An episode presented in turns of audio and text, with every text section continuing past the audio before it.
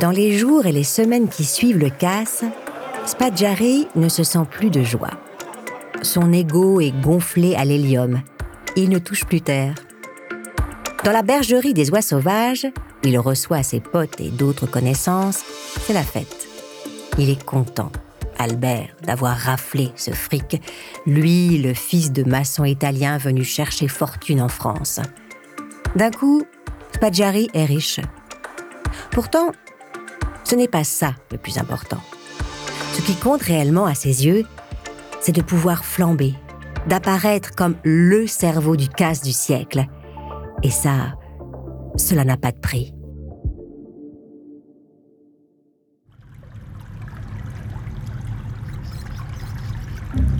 Si Spadjari marche sur l'eau, les flics, eux, pataugent dans la fange. Une fois les relevés effectués dans la chambre forte, les enquêteurs entrent dans le dur. Ils retracent le chemin emprunté par les casseurs depuis la plage, près du casino Le Rulle, jusqu'au palais des expositions à 2 km de là. Ils récupèrent le matériel abandonné par le gang. Ils tentent de retrouver des indices, ce qui dans les égouts revient à chercher une aiguille dans une meule de foin. Une trentaine de flics sont affectés à l'enquête. L'affaire est suivie directement par le ministère de l'Intérieur. Les voleurs sont quand même partis avec 50 millions de nouveaux francs. 3 millions et demi d'euros. Ça fait des ordres.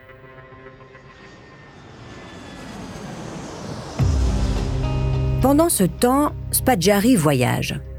Il se rend d'abord en Espagne, un pays où il se sent en sécurité, même si la dictature a pris fin avec la mort de Franco en 1975.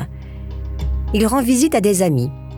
Probablement qu'il planque aussi du fric en prévision de l'avenir. En septembre, il se promène aux États-Unis. Là, Spadjari fait une chose tout à fait inattendue qui résume bien le besoin de reconnaissance qui le ronge. Il contacte de manière anonyme la CIA et propose aux Américains de faire sauter le siège du Parti communiste français à Paris. Comme preuve de son sérieux, il précise aux fédéraux qu'il est le cerveau du casse de la Société Générale à Nice. Il s'identifie sous le pseudonyme de Monsieur Berthe, diminutif d'Albert. Il voudrait se faire prendre qu'il n'agirait pas autrement.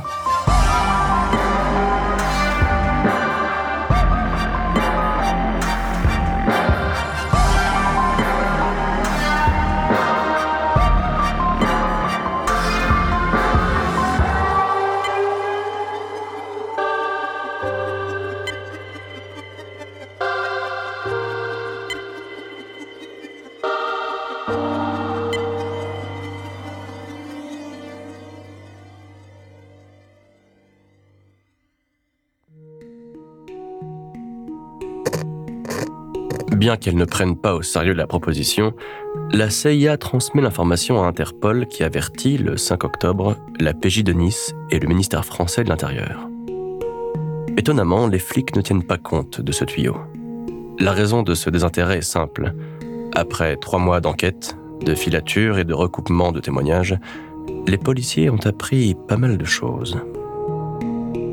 Que ce soit Spadjari et sa bande, ou que ce soit les Marseillais, les casseurs se font très discrets dans les semaines qui suivent. Tout le monde se tient à carreau et personne ne se met à jeter son fric par les fenêtres. Un coup pareil, cela se gère sur le long terme. On commence par attendre que la tension retombe et ensuite, on écoule le butin. Discrètement, les lingots, les bijoux et les billets, dont certains sont numérotés. Malgré toutes ces précautions qu'ils ont prises, les casseurs ont laissé des traces derrière eux.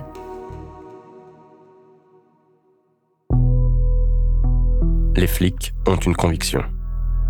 Un vol de cette importance n'a pas pu se faire sans que le milieu marseillais soit au courant. Le juge Richard Boisis, désigné pour diriger l'instruction, souhaite entendre Gaëtan Zampa, le parrain qui a le vent en poupe à Marseille. Mais Dany est introuvable, comme s'il avait soudain disparu de la circulation. 20 juillet 76, plan du Var. Quand il ouvre le quotidien Nice Matin, le gendarme Patrick Gruot n'en croit pas ses yeux. Il sait qui sont les gars qui ont fait le casse de la Sogé.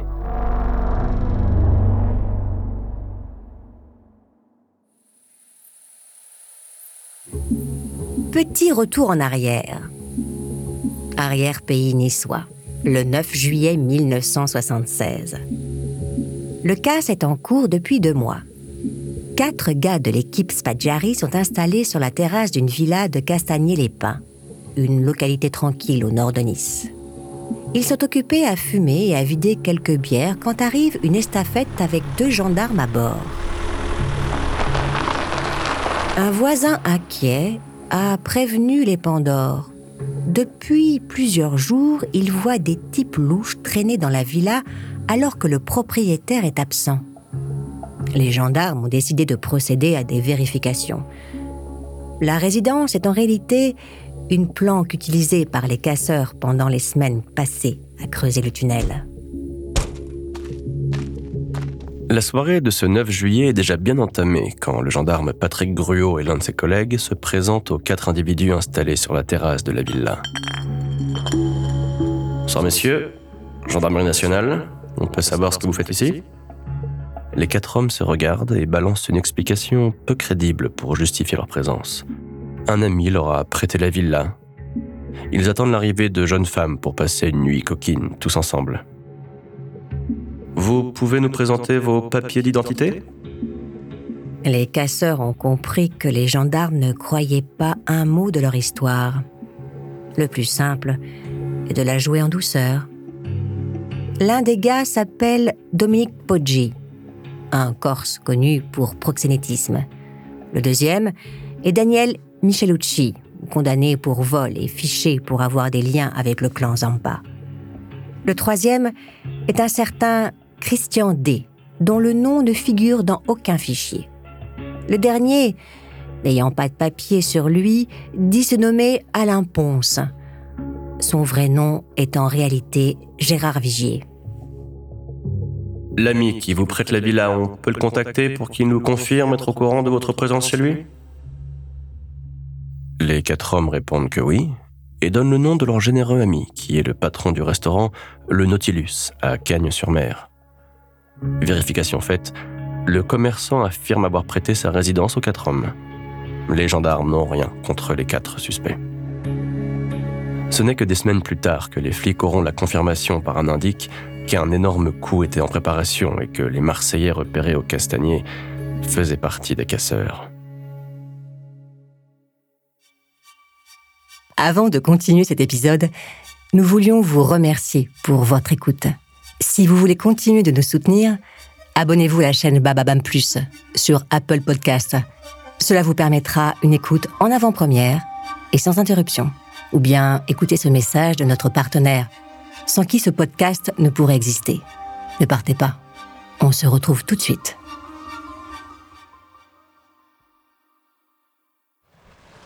« 10 juillet 1976. Promenade des Anglais. Daniel Michelucci et Gérard Vigier traversent le parking sur lequel ils ont garé leur voiture près du front de mer. Michelucci porte un sac de toile qui paraît extrêmement lourd. Quand il ouvre le coffre de la bagnole pour le mettre dedans, le gyrophare d'une patrouille de police l'arrête dans son élan. Les patrouilleurs procèdent à la vérification du contenu du sac dont le poids a attiré leur attention. Des dizaines de burins et des masses. On fait des travaux chez un ami qui retape une maison dans l'arrière-pays, explique Michelucci. Les policiers embarquent les deux hommes et le matériel pour une vérification. Après plusieurs heures, Michelucci et Vigier sont relâchés, mais le sac et son contenu sont confisqués. Là encore, il n'y avait aucun motif pour les garder en détention. Ce n'est qu'après le casse que toutes ces informations finissent par remonter. Les enquêteurs mettent alors en place un vaste système de filature. À partir du mois d'août, plus de 300 agents sont mobilisés pour suivre 24 heures sur 24 une quarantaine de suspects. Les opérations de surveillance durent trois mois. Des milliers d'heures passées dans des voitures banalisées à boire du café tiède et à pisser dans des bouteilles en plastique. Exactement comme l'ont fait les casseurs quand ils étaient dans la chambre forte. Et finalement, le feu vert est donné. Police, ouvrez Ouvrez ou on enfonce la porte Le 26 octobre 76, à 7h30, Sur ordre du juge d'instruction Richard Boisis, les policiers procèdent à un vaste coup de filet. Une quarantaine de personnes sont interpellées à Marseille, Nice, Paris, Montpellier et Bastia. Les suspects sont regroupés à l'hôtel de police de Marseille. Puis, sept d'entre eux sont déférés au parquet de Nice pour être entendus par le juge Boisis.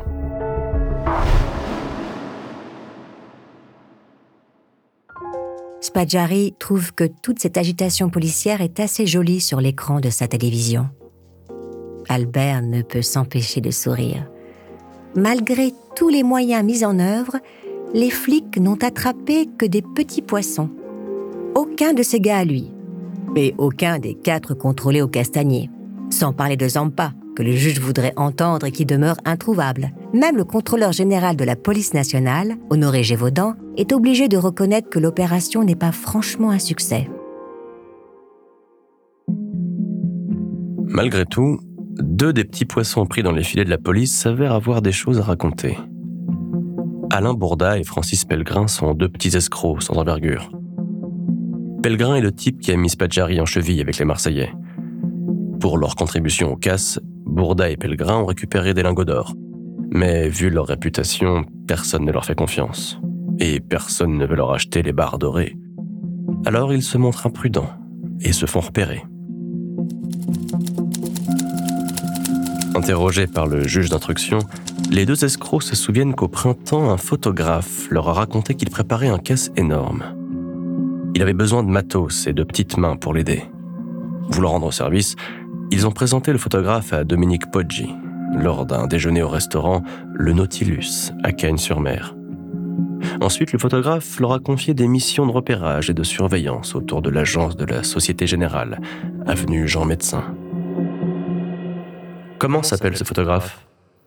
demande le juge Boisis. Albert Spadjari. Il tient un magasin, pas loin de l'aéroport. En réalité, Albert s'occupe peu de son magasin. Jouer aux commerçants, cela l'ennuie. Il passe son temps dans sa bergerie ou à voyager. Pourtant, le 27 octobre, il prend sa voiture, part de Bézaudun-les-Alpes et descend à Nice. Il a quelques courses à faire et un rendez-vous chez le dentiste. Il en profite pour déjeuner en face de sa boutique. Sans qu'il s'en rende compte, Albert est filé. Les flics attendent qu'il ait terminé de manger, puis il le serre comme un bleu à la sortie de la brasserie. Évidemment, Albert ne peut s'empêcher de faire le malin. Que lui veut-on? Il n'a rien fait de mal. Il est un honnête citoyen qui paie ses impôts.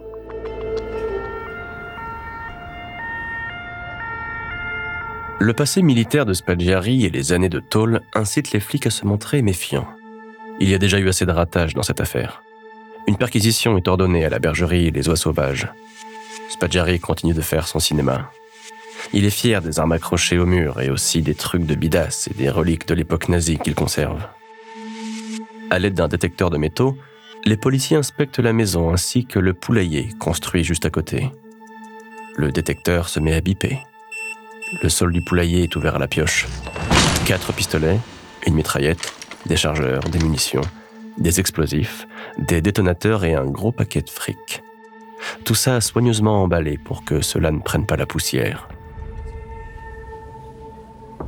Spadjari continue de faire le malin. Il n'a rien à voir avec le casse de la Société Générale. Il est un militant d'extrême droite, c'est vrai. Il n'a jamais caché ses idées politiques. Il fait partie d'une organisation de fascistes européens baptisée Catena, la chaîne en italien. Ce n'est pas un crime. Les armes et le fric saisis à la bergerie devaient soutenir la cause. L'histoire est un pipeau intégral qui ne trompe pas les enquêteurs. Le juge Boisis décide de prolonger la garde à vue et renvoie Spaggiari en détention. Lors de la seconde journée d'interrogatoire, le lendemain, les flics lui annoncent qu'un mandat de dépôt va être signé contre sa femme, Audi, pour complicité. Tout à coup, le petit commerçant change de disque. Il tire sur les revers de sa veste, histoire de se donner une contenance. D'accord, d'accord. Il va faire des aveux. Quand il arrive au palais de justice après 48 heures de garde à vue, toute la presse est sur le pont. Spadjari sait que c'est son moment. Il sort de la voiture de police comme une vedette de cinéma. Lunettes noires, cigares, costume, chemise voyante. D'instinct, il comprend la nécessité de mettre le public de son côté. Peu impressionné par ce numéro d'acteur, le juge Boisise signifie à Spadjari son inculpation et sa mise en détention à la maison d'arrêt de Nice. Albert s'est juré de ne plus retourner en tôle. C'est pour cette raison qu'il avait choisi des amis fiables pour monter ce casse. Il aurait dû deviner dès le départ qu'il ne pouvait pas faire confiance aux Marseillais, et encore moins à ceux qui bossaient pour eux.